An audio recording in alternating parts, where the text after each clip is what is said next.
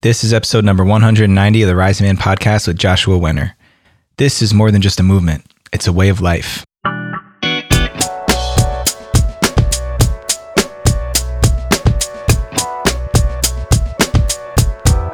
What's up, Rising Man family? Thank you for joining me here again today. Jeddy Azuma checking in behind the mic. If you don't know me by now, I am the host of this podcast and the creator of the Rising Man movement. So grateful to have you joining me here today.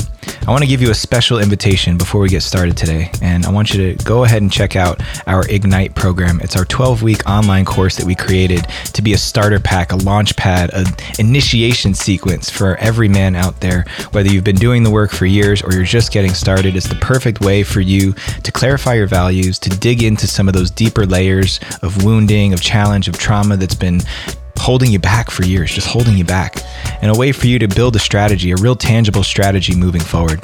In my opinion, it's one of the best ways for you to take that big leap forward in your life today, the one that you've been waiting for, the one that you've been feeling coming on. So if that resonates with you, scoot over to risingman.org slash ignite, get yourself signed up today.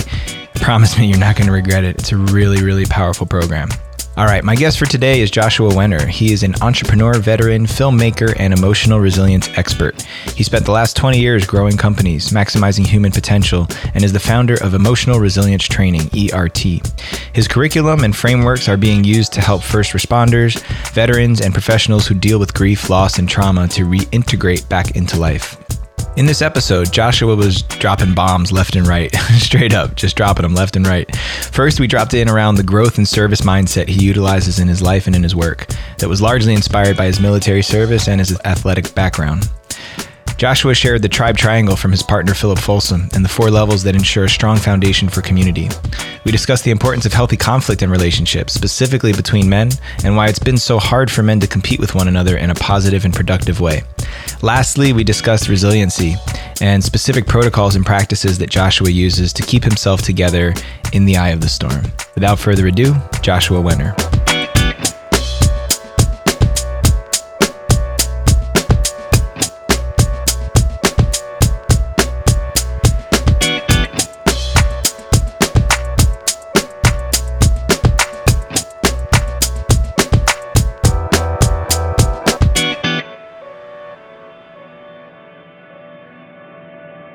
All right, Rising Man fam, I've got another fantastic man joining me here today. Joshua Wenner coming in hot out of Reno, Nevada. Is it hot out there right now? You know, it is. It's hot, but it's also a little smoky. We've had a bunch of fires around here. So it's like hot, but it's covered by the smoke. And uh, grateful to be here with you, Jeddy.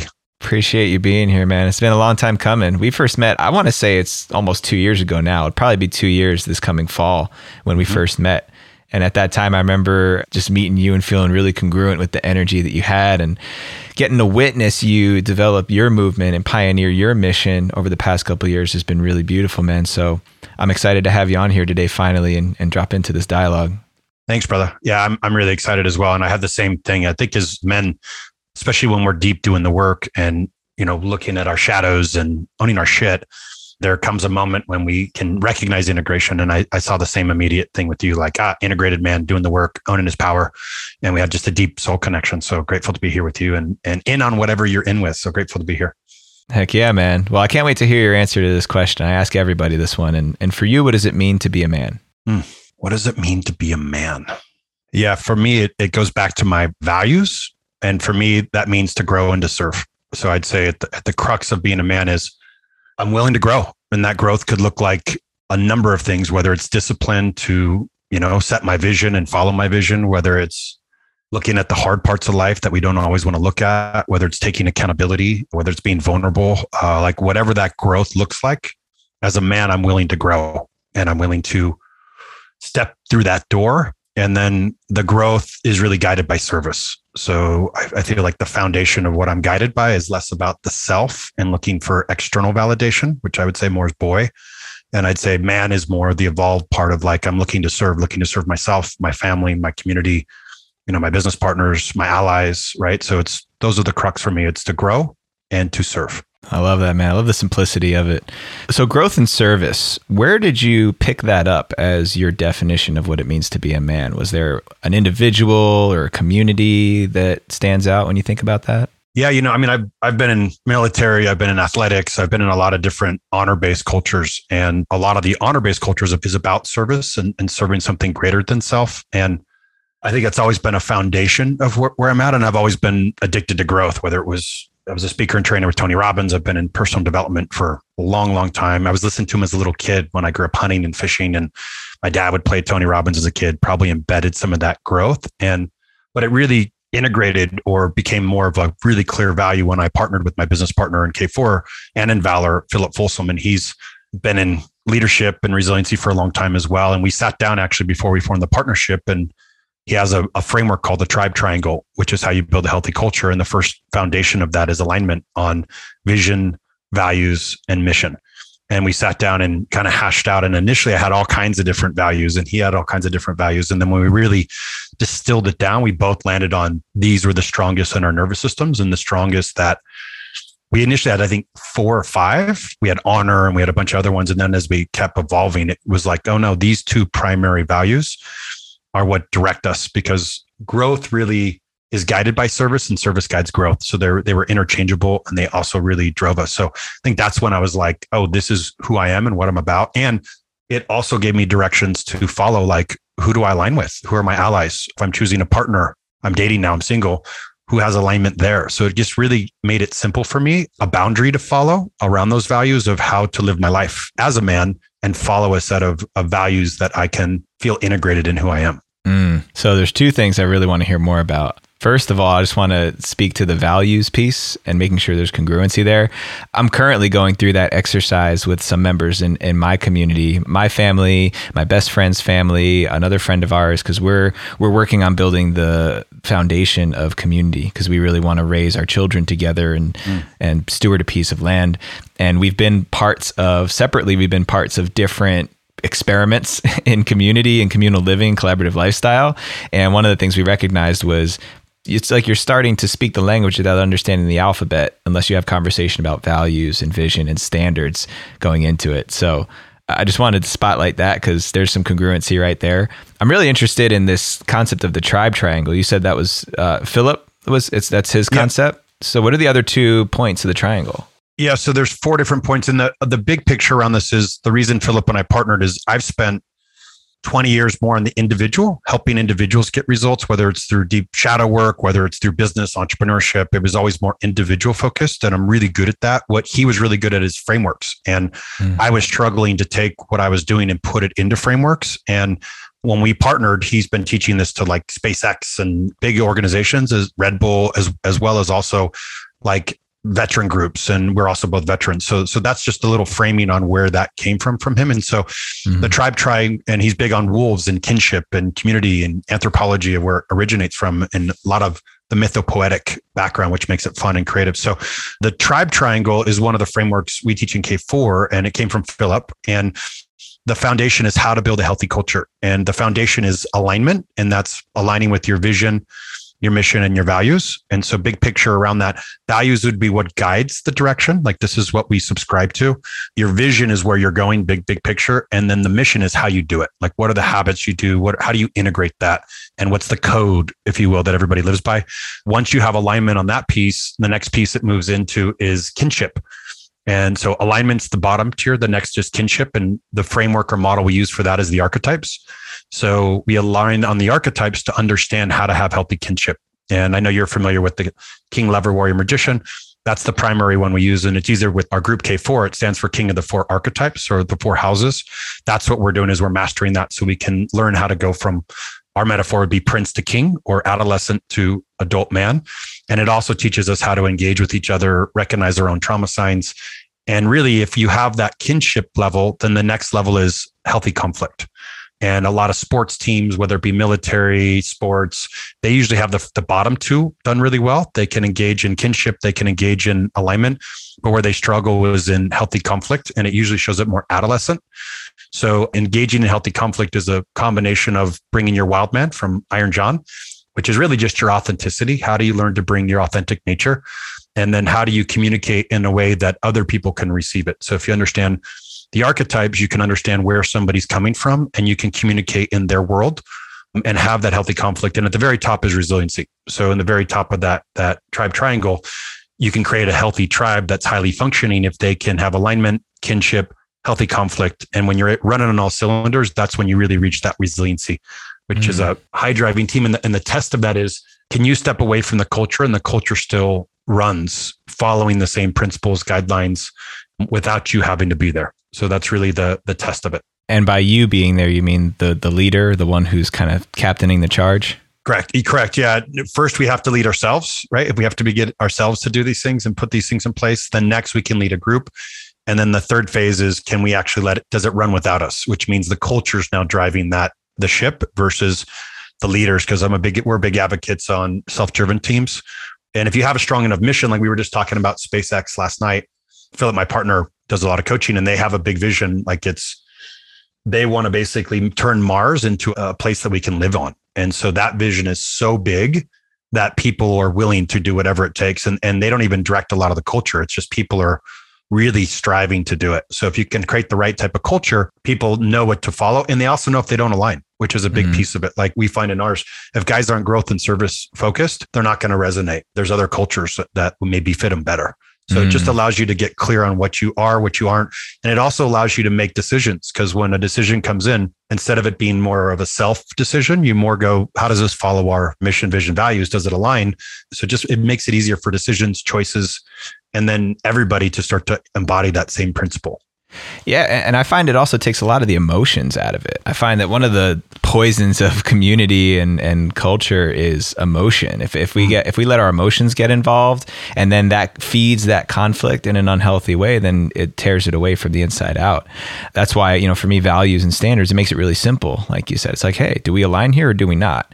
And if we have these standards and agreements for how we conduct ourselves, it's black and white. There's no room for interpretation there. It's are you or aren't you? Am I or am I not? And so as long as we uphold that and spend the time getting clear on it, it can save a lot of challenge and, and discomfort later on down the road. Yeah. And, and I feel like that also rings true again as the individual, right? So I think as a man, choosing to say what do i what are my standards what are my values what is my mission what is my vision it also takes the emotion out of it just goes ah does this potential partner meet it if not mm-hmm. then i can let go or i can be very clear in my communication of here's my needs, here's my boundaries, here's who I am and how I live. So I at least know my journey has been moving, which I'm still practicing, right? I still fall off. I still move in adolescent ways and, and I'm just much more aware. Mm-hmm. And I believe choice is a function of awareness. So the more awareness that we have, the more we can choose. But in that, I can say, oh, wait, this is my old pattern. This is my old you know, trauma responsive. I'm in the trauma triangle of the savior, victim, villain, or I'm in some sense of that. And I can take ownership and say, oh no, what are my needs? What are my boundaries? How do I communicate that? And so I believe it, it also gives us a directive to run as a man. And it also gives us a directive as a culture. And it does when you remove the emotion, it gets simpler, but we still need community. I think that's the other big thing that I'm learning is, and I know we've talked about this before as well. I've been a lone wolf for a long time. I followed mm-hmm. that old story of masculinity, which was like you do it as a lone, you know, a man on your own. You shove down your problems and you just, you know, get busy and push ahead. And I ended up lonely. I ended up lonely and, and lone wolfing it and struggling a lot. And my big distinction now is like, oh, we need tribe. Like mm-hmm. men need men. Mm-hmm. We need men because I think the difference with we need women as well as a culture. But the difference that I discover with men is like we challenge each other, right? Men are very clear to challenge each other. We can still hold space and be gentle and compassionate, but there's a different energy that comes with men. And we learn from each other, right? It gives you a 360 view on like, ah, here's my blind spots. And if I know this guy's got me, I know he's willing to give me that healthy conflict because he cares, because he loves me. And I needed to hear that, you know? Mm-hmm. So it's a, I think it's a full picture this conversation goes full picture from yourself. And I, and one more piece is this is also something we need as men to develop at home. Mm-hmm. That's how we get our home aligned on the same page. If, if you're trying to implement morning rituals or evening rituals or, or things with the family unit, you have to align your vision and align your spouse's vision and your children's vision. And you have to all get on that same page of like, here's what we're doing. Here's what the mission of the family is. Here's the vision mm-hmm. of where mm-hmm. we're going. And, you know, here's how we're going to do it. And then if we fall out line of that, it just becomes a course correction because we've all bought into that. So I think the same tribe triangle can be family unit. It can be how we live ourselves and, and who we associate with, or at least have those deep, deep connections on a regular basis, and also the communities we build. Yeah, I agree. In fact, I think that that's one reason why a lot of relationships ultimately fail is because that congruency wasn't identified going into it. And there was mm-hmm. really two separate geometric shapes, like a square peg trying to fit into a round hole, and it, and it was destined to fail before it even got started. And then some people spend years, maybe even a lifetime, trying to make that square peg fit, but it doesn't work. So I want to backtrack a little bit. We went through a lot of geometric shapes. We had a trauma triangle, we got a tribe triangle. so the tribe triangle I really love, and I just want to ask a little bit more about that. So the first level of alignment between vision, values, and, and mission, I understand that. The kinship piece as well. I want to talk a little bit more about healthy conflict, and I understand why. At least I believe I understand why you put the word healthy in there, but I wanted you to define that and articulate how that shows up in communities of men and what we need that to look like in communities of men. Yeah, great question. So I guess the definition of, of healthy conflict is your ability to be authentic. And I'd say with that, that authenticity, there's a lot of times in a group of men, and again, back to the archetypes for a second, just, just to take it to the kinship tier, each archetype shows up a little differently. You know the warriors can tend to be a little bit judgmental critical. They move really fast make quick decisions. So they typically engage in a more conflict way. And uh, we've also tied some of the trauma responses fight flight freeze appease to the archetypes so you'll notice the warriors fight. The king archetype is a little bit more feeling inadequate and that's some of their trauma signs. So they tend to flight a little bit in the face of conflict or when mm. things show up versus the magician tends to freeze or isolate and then the lover tends to appease so, like for example, I tended to be more lover magician. So when I would move into a conflict situation, I would freeze and appease, meaning I would let go of my authentic truth and I would appease the group in fear of conflict because the lover struggles with conflict and actually because they value relationships so highly, they they're afraid of losing that that relationship. So versus the warrior would tend to fight and blow things up, whereas the the king runs or flights, and again the magician freezes. So if we know some of our trauma responses when we get around communities of men, instead of falling to those trauma responses or those states, we actually learn how to speak our authentic truth. So the lover learns how to express their needs and express a boundary, as an example, like, hey, not okay, or mm. you can't treat me this way, or hey, I felt really hurt by this conversation. And they can lean into conflict, which is really hard for that, that archetype to do. The warriors can reduce their level of fight so they can still lean in, but instead of moving into a shadow of a sadist where they're hurting people or hurting themselves, they can back that up and move from a service based place of like, hey, I can give. Do you want this? Are you ready to hear what I have to share? Mm. The kings can move back from flighting to leaning into that conversation. Mm. And so I think with all these, and then the magicians, instead of freezing and isolating and disappearing, they also lean in. So I think with part of this healthy conflict conversation, that the root of it is can we lean in with our authentic truth in a community that we know our intention is to serve?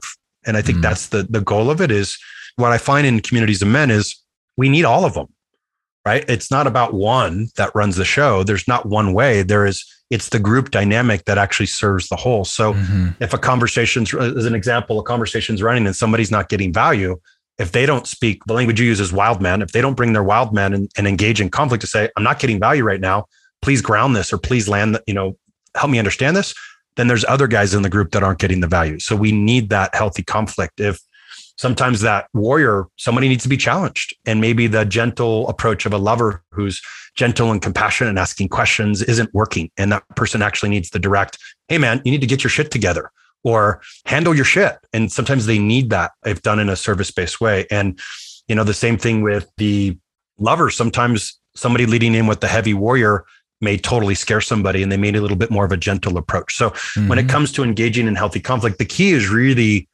can you speak your authentic truth? Right. And I know, for example, we tend to align with the others. So my business partner is more warrior king. And so with us, we've learned a dialogue. Like for me, I have to come to him and say, Hey man, I got too much on my plate, which is hard for me mm-hmm. to actually go to him and have the conflict and say, Hey man, my plate's full. I need help, which is really, really hard.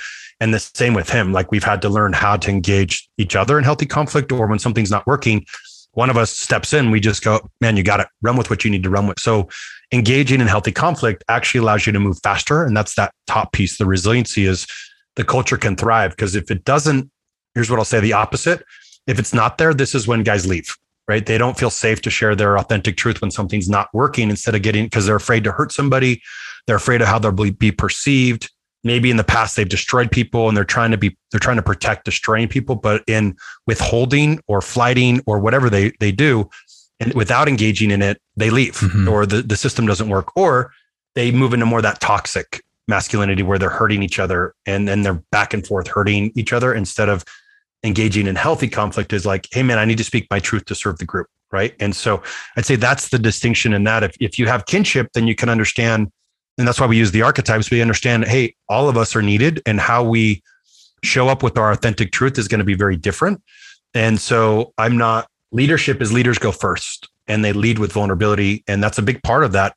Wild man is vulnerability. A big part of healthy conflict is being vulnerable enough to express your truth in a group of, especially with men. And i know you work with a lot of men. A lot of men are scared of other men because we've had bad experiences through fathers or they use toxic masculinity a lot, but it's just adolescent behavior and different forms of it, whether it was weakling men who never had strong boundaries or couldn't communicate their needs, or men that were tyrants or would hurt other people. So that's kind of a lot of masculinity is we've learned that from our fathers, we've learned it from our peer group, or we've learned it through other behavior. Like it's not safe to be authentic. And so a big part of this wave of masculinity coming back is find your tribe.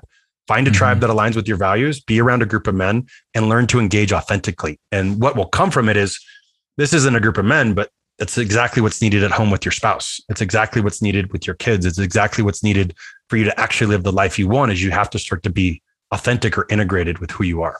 Yeah. And, and there's a really key component in there that I heard you mention around safety, uh, feeling physically, emotionally, mentally, spiritually safe wherever you go to engage in that conflict. Because so much of our lives growing up, we perceive a lack of safety that leads us to adopt any one of those response patterns fight, flight, flee, appease, right? Freeze, freeze, appease, all, all that stuff that it's just learning to survive. So a huge part of creating that safety is what allows for that healthy conflict, for someone to have the confidence to speak what their gut is saying and say, Hey, dude, I know you. That sounds like bullshit. That's not real. And I know I can say that because you know that I'm not trying to pound you into the sand. I'm trying to help you see a blind spot. And I, I'm reminded of where I met you actually when we were at the Sacred Sons Convergence and one of their activities and having us physically engage with each other and being witnessed in that is so edgy, right? Just that that physical activity that requires safety, that requires agreements around how we're going to conduct ourselves, knowing that I'm not here to defeat you. And I don't need to come out as the victor here so that everyone will approve of me and so I don't get kicked out of the community.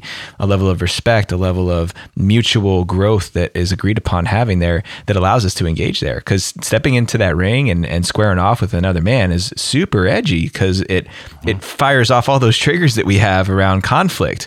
I know that was my experience and I know other people experience that too. So I love that, man. I love what, everything that you said there. And, and I think the safety piece is what really gets to be established. Otherwise, as soon as, I mean, whether you're a man, woman, child, whoever, as soon as you determine that where you are or how you are in relationship with other people is not safe, you change fundamentally. You either walk away from it or you stay in it with your guard up and it's not real anymore. Yes, spot on. 100% agree with that. I, I think that's the level of safety and trust. And I think where we've just transparency, even where we're learning as a community, is we've established so much trust that we're now learning like how do we bring a little bit more wild men? How do we bring a little bit more conflict? How do we bring that even stronger? Because we found there was so much safety and trust that some guys still weren't engaging you know in their authenticity because they wanted to keep a safe container. So i find there's levels within that. Like how do you create safety and respect? And then how do you also bring your authentic truth? And i, I think we're still learning is where mm. we're at is mm. like where does that line fall? And how do we get better at leaning into that? And i think that's as leaders what we're constantly doing is we're assessing where the group is taking ownership of the community of the group and then saying how do we increase that in us? Yeah. Right? So it's like so there's i find there's levels in this and it's it's a process right? It's a lifetime process ultimately that we're constantly growing but i completely agree. Safety is so important. And i think for men many of them in listening they may not have experienced that before. They may mm-hmm. experience a little bit on a team. Maybe if they were on a really cool either sports team or military or if they're fire or police or even in their family unit or a group of men, but it may not have been completely safe. So it may sound a little foreign, even what we're talking about is like, what does it feel to feel safe? But mm-hmm. what I'll say is that is really kinship. When you have kinship with the community, that subscribes to similar values, mission, vision, and you learn how to communicate, you start to feel your nervous system calm down. You start to feel safe. And that's where you feel a brotherhood. You start to feel mm-hmm. like, ah, I got a brotherhood. I can feel safe to be me. Mm-hmm. And then that's a whole nother feeling with men. Our guard's not up, your armor's not on.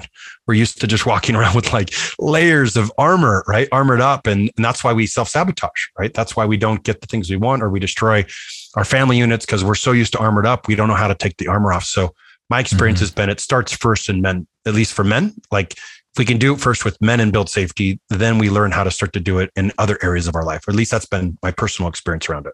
I agree, man. And very much aligned with the way I see things is that we come and we do this work together mm-hmm. so that we can be those pillars of safety when we go into our home environments. Because the reality is, is this sometimes that I've got to manage and and direct and command myself and my internal climate for the sake of my family, for the sake of my wife, for my kids, for everyone around me. But there still needs to be a place where I can go where the mask and the armor comes off. I mean, this is this is not a new thing. There's so many people talking about it these days, but it's one thing to talk about that on a podcast or conceptually. It's a whole other thing to experience that in real life in the moment to actually have that support to actually have the place where you can go to do that and that's why these communities are so important and I'll speak very candidly here, man. It's it's a challenge, especially given the nature of the world right now with COVID and the pandemic. But even before that, just to rally men together, to see the value of coming together and taking off the armor and showing me you're ugly so that I can mirror it back to you and let you know that it's really not ugly and it's not unique. Mm. It's a challenge, man. It's proven to be really difficult. So I wanted to, but that last piece of the tribe triangle, I, I, know there's that resiliency element that you bring into it. You know, the I think you said the part where if you've built the rest of the triangle, the rest of the foundation properly, then the community can carry itself forward. I'm finding myself right now in a stage where it's it's like it's it's hanging on while the the cement settles. you know, staying true to it, holding on for sake of the greater vision, for sake of the mission at hand. I know that you've been in a, in a somewhat of a similar state re- recently, so I wanted to open up that dialogue now and use that as an opportunity to speak about resilience. Great. Yeah, I'd say there's, and I do a lot of work with grief and death and loss. So I, I do a lot of work on the pretty the all the light and fun stuff in life. Yeah. and uh, a lot of the frameworks came from this. And I do a lot of work with veterans and first responders that are dealing with heavy trauma. It started first with men. And then I, I had some first responders come and I saw how effective it was. And then it's moved into that really strongly now. And the way I look at it now is I have a framework where there's, where we do through Valor, where there's three primary components of resiliency. One is uh, the ability to reintegrate. So the reintegration is if you go to work, if you do something, a lot of times you still need to put the armor on, especially if somebody's a firefighter, police officer, ER doctor. There's a lot construction worker. There's a lot of roles where in order to do your job effectively, you actually need to put the armor on and it serves you. To, so you reintegrate from your home unit into your work environment. So the key is you need to be able to reintegrate back home. And if you do take on trauma, if you do take on things, you have to know how to build awareness around that, what to do around it. But the big key is what is your reintegration strategy? The easy metaphor is like, how do you take the armor off to come home? Because imagine if you were walking around with armor all day, and then imagine walking into your front door and opening the door and you're coated in armor. Like imagine those knights that were just armored from head to toe, and even their faces, they just got a little slit through their their eyes. And imagine walking in the door. Now imagine giving your spouse a hug. Mm-hmm. And imagine trying to hug your kids and walking out back and trying to see a sunset through a little armor life gets a little meaningless. So you have to know how to take the armor off to feel, which is emotion. And if you if you suppress the pain and the sadness and the grief, like most of us were taught, you also suppress the joy, the excitement, the passion, the happiness. So you can't suppress one without the other. So you need to learn to take the armor off. You need to learn to start to feel if you want to live a fulfilling life full of vitality. So that's one piece is the be able to reintegrate. The second piece is purification. So I like metaphors a lot. So if you think of a truck, we put this oil into the truck, which is like this golden type, you know, substance. And then as it's taking on heavy, you know, heavy output from the truck, it turns black or the vehicle turns black. And if you don't change the oil, at some point your engine will seize. Mm-hmm. So if you're not doing purification practices, if you're not changing the oil out for you as an individual, eventually you'll see. So purification is meditation, things that you transmute the energy, going out in nature. I know you do some epic retreats in the mountains where deep purification, letting things go, you know, that that process can be very, very, very helpful. Visioning quest, right? That's very a, a purification process, deep mm-hmm. purification. Mm-hmm. And also things like singing, dance, movement, anything creative based, right? Where you're playing music, you're feeling what you're feeling, but you're transmuting that energy into something else. And so those are the three components of purification. And this is the last component is regulation. And the key with regulation is we all move through a trauma response and our bodies are built to protect us. That's why we're still alive. And when we move into a survival response, our nervous system's getting put on overdrive. And in that overdrive, we're in that fight, flight, freeze, appease. And some professions, that's what you do 24 7 right? So when you're in that high regulated state, and most of us live in so much stress where you don't realize it, but we're in heavy unregulated territory on a regular basis. So you have to know how to turn the switch off. And there's about six, there's a bunch more, but the six ones I usually talk about are ways to regulate is think about this. Imagine another metaphor back to the truck. What happens when you start to run out of gas?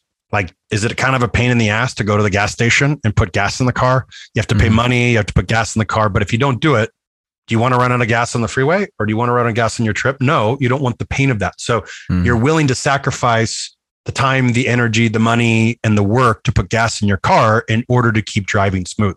It's a very same metaphor to this. So when you're unregulated or when you're in an activated state for too long is when we start to break down and we get stuck on hypervigilance. And when we're there too long, that's anxiety, panic attacks, zero to 60 hairline triggers.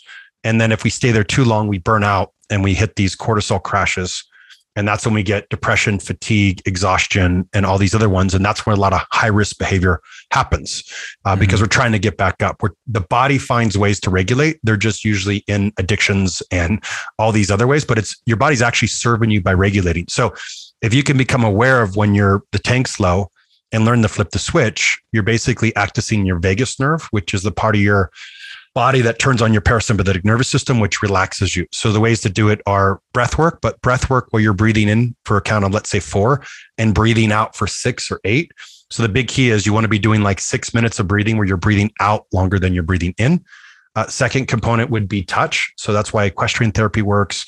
Spending time with your dog or your cat, even your spouse or loved one. But if you can, if you can get touch, really helpful to regulate your nervous system, calm you down. Third one is cold water immersion. So that's why a lot of us love this cold water immersion, whether it's doing cold plunges or even just splashing cold water on three quarters of your face, instantly starts to regulate your nervous system. Uh, next one is just vocal cords. So singing, laughing, um, humming. Um, if you could be singing on your way home in the car or humming a tune, um, this starts to activate your vagus nerves in part of your neck, and that can regulate it.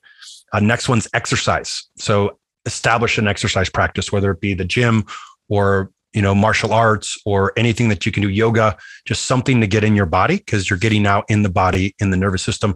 And then the last one is just being around healthy community. If you could be around a really safe tribe and community, um, and they're regulated, you'll start to regulate. So mm-hmm. those are just three components that have been brought back from all ancient warriors did them, and we need to bring it back because we live in high stress. So mm-hmm. again, resiliency, reintegrate back home, learn to reintegrate back home, and also communicate that with your family. If you have a heavy stress day, you need to have a heavier resiliency protocol in place to deal with that day. So mm-hmm. COVID's going on. We have a lot of veterans that are really in a lot of pain around Afghanistan. Haiti's going on. Lots of different things going on, plus COVID. So make sure you may need increased purification practices, regulation practices, and you may need heavier reintegration rituals to come back home again because you could have all the things in the tribe triangle in place, but if you're unregulated and you're in a heavy stress response, you're unaware. You're moving to survive, as you mentioned earlier. You're in survival mechanisms because your body says you're not safe from some mm. past trauma. And if you can take control of that, recognize it, and start to build these practices in, it's going to be hard. You don't feel like doing it. You don't feel like breathing when you're highly unregulated. You don't feel like going out in nature on a walk. You don't feel like doing a vision quest and going with you and you know, sitting in nature and, and purifying yourself. But if you do these practices and put them into place, you get your life back, right? And you start to become like your old ways of regulating disappear and you replace them with the new ways to fill up your tank. And then you can em- embrace your family and make them family practices. And that's really the highest level of it is like uh, as a community, as a culture, as a family, we're all doing these practices together so that mm-hmm. when somebody's in pain, we're not teaching them to avoid it, put it in a box, run from the pain. Instead, we're saying, like, hey, you're in pain. Guess what? I get in pain too. And when I'm in pain, this is what we do. Let's breathe. Or, hey, mm-hmm. let's breathe. Let's sit around and hold hands for a minute and let's breathe as a family. Or we can create fun games and throw a flag in the house if somebody's offline and everybody has to sit and breathe. And, you know, so you can create, you can make it fun and you can make it a game. But if you can bring your family unit into it, if you're in a regulated state, you're calm, cool, collected. You're in the part of your brain, which is the prefrontal cortex, which is compassion, empathy, and executive function, which is like you have access to all these options. If you're unregulated, you're black and white, you're in the back of your brain, your Hulk brain, and you're in a fight, flight, freeze, appease. You're trying to survive. So you just can't function at the highest level if you're in an unregulated place. So learning how to have that self control to regulate gives you access, gives you power. And we're around people. So how can you really function in a loving way if you don't have compassion, if you don't have empathy, and you really don't have options to like, what else could this mean right now? Ah, my spouse mm-hmm. had a really tough day, has nothing to do with me. Like, ah, they're offline. What can I do to support them? So instead of jumping into a fight or leaving, you now put your arm around them and say, Hey, looks like you had a tough day. What do you need from me right now?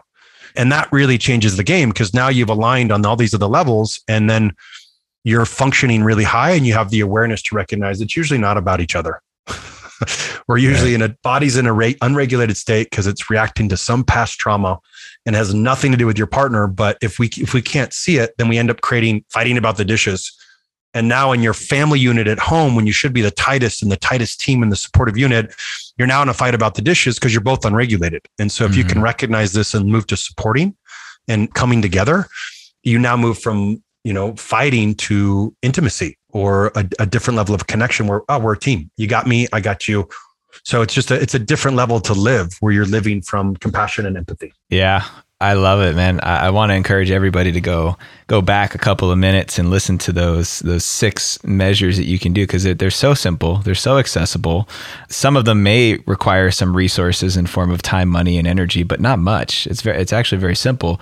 I really like the part about regulating as a family. And I was listening, and when and when you were shuffling them off, I'm like, okay, yeah I've done that before. Yeah, no, no, I'm not doing that. I could be doing that. And oh wow, yeah, that'd be great to do as a family. Uh, so I really appreciate that reminder, man. And and also to just balance that piece out that it, it's challenging. It's it, we do live in a world where it's challenging to remember to do these things, and I think that is the value of community is having more eyes looking out for each other. And when we have a critical mass where there's enough of us who have these practices embodied in this culture and this way of being integrated into how we are, just the fabric of how we are, then we're never all on the down spike, right? There's always somebody who's on, who's on the up spike that can pull help pull us out of it, or even just mirror back to remind to remind us. It's a remembering of who we are and how we do this. That is, it brings me back to the communities of men, the visions I have in my head of of men just waking up and training together, doing their practices together. When we we oftentimes we come together for brief moments where we do this, and and my greater vision is that we are doing this with our families when we're with our families, but that we also have room and space for us to do this as men always together. Because otherwise, when we do get together for these brief moments, we're having to catch up again. And that's been the frustration for me about the virtual space. And I've spoken openly about this with our fire circle community is we're spending so much time having to catch up again and get the fire started instead of sustaining the fire. And how can we do that better? That's the piece that I think we're in a similar phase of how can we build this more effectively so we're not having to restart the fire that it just stays lit and that we can add more to it as we go. Mm, i love that. Yeah it's like continuing the torch right? Yeah. continuing that flame like fanning the flame. Uh-huh. Right? Totally. continuing to fan it so it catches deeper and more fully yeah. You dropped so much great stuff in there, man. I really appreciate you bringing that wisdom here. A lot of stuff to digest. I think I, I, I, right now I just want to let people who've been listening all the way through just sit back and digest it and, and maybe take a second pass because you were you were machine gunning off some some wisdom there, dude. which I love. I love and I appreciate that so much, so much to to carve up in there. And I would encourage people to go and give you a follow and, and see the work that you and Philip are doing together because it's really, really good stuff, very parallel to what we've got here in our community. So before I let you go, because I know we got to start bringing this to a close here. Is, is there anything else that you want to make sure you convey while you have everybody's attention? Anything else that you want to speak to the men who might be listening to this today?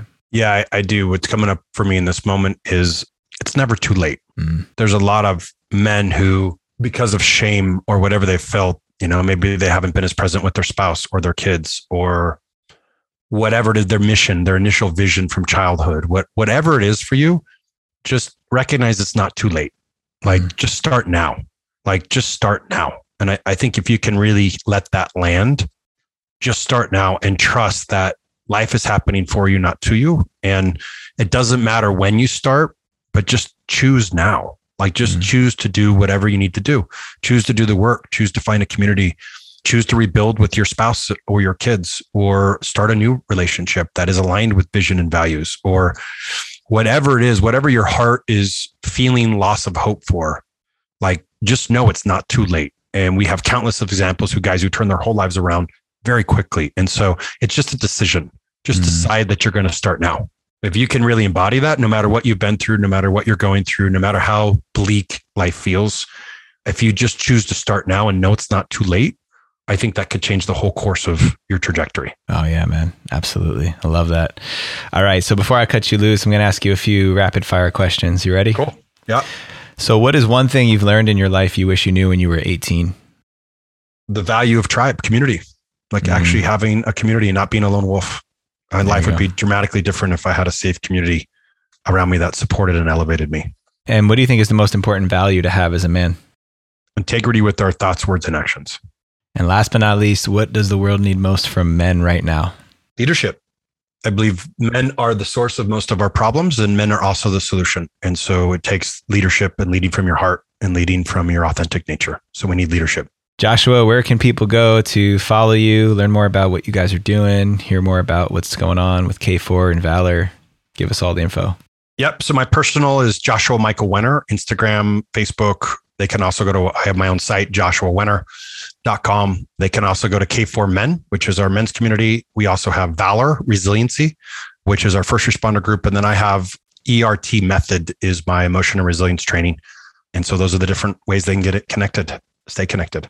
Awesome, man. Lovely to have you on here, dude. Really great to connect. I'm excited to see what you put together continue to grow and, and also looking forward to collaborating on the front lines here, man. I think that's that's one of my biggest takeaways here is just that reminder of how important it is for us to link arms and that the like, like we said before we started recording, that the threat is on the other side of the wall, right? Mm-hmm. We're in this one together, man. So yeah, thank you for coming on here today and taking the time.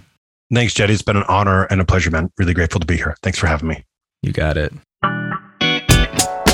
All right, everybody, make sure you head over to risingman.org to check out the links and resources for this episode to know where you can go to find Joshua and learn more about K4 and Valor and emotional resilience training, everything that he's got going on. It's all there for you at risingman.org. While you're at it, please subscribe to the podcast wherever you listen to us and subscribe to our YouTube channel, youtube.com slash the rising man movement. If you don't know, we're putting out amazing video content each and every week pertaining to the podcast, but also in addition to the podcast. So you don't want to miss it. Head over to our YouTube channel and hit that subscribe button so that you get the updates every time we drop that new fire. Please follow us on Instagram at Rising Man Movement as well. And big, big love and shout outs and thank yous and gratitudes to each and every one of you who are listening every week, every one of you who are joining us in Ignite, who are stepping forward to be a part of the Rising Man community in a bigger way, or even if you're just listening and supporting energetically. I want to thank you. Every level of contribution to this is what helps this movement grow. So I want to thank you for that from the bottom of my heart and for on behalf of the whole Rising Man community. Until next time, rise up and claim your destiny.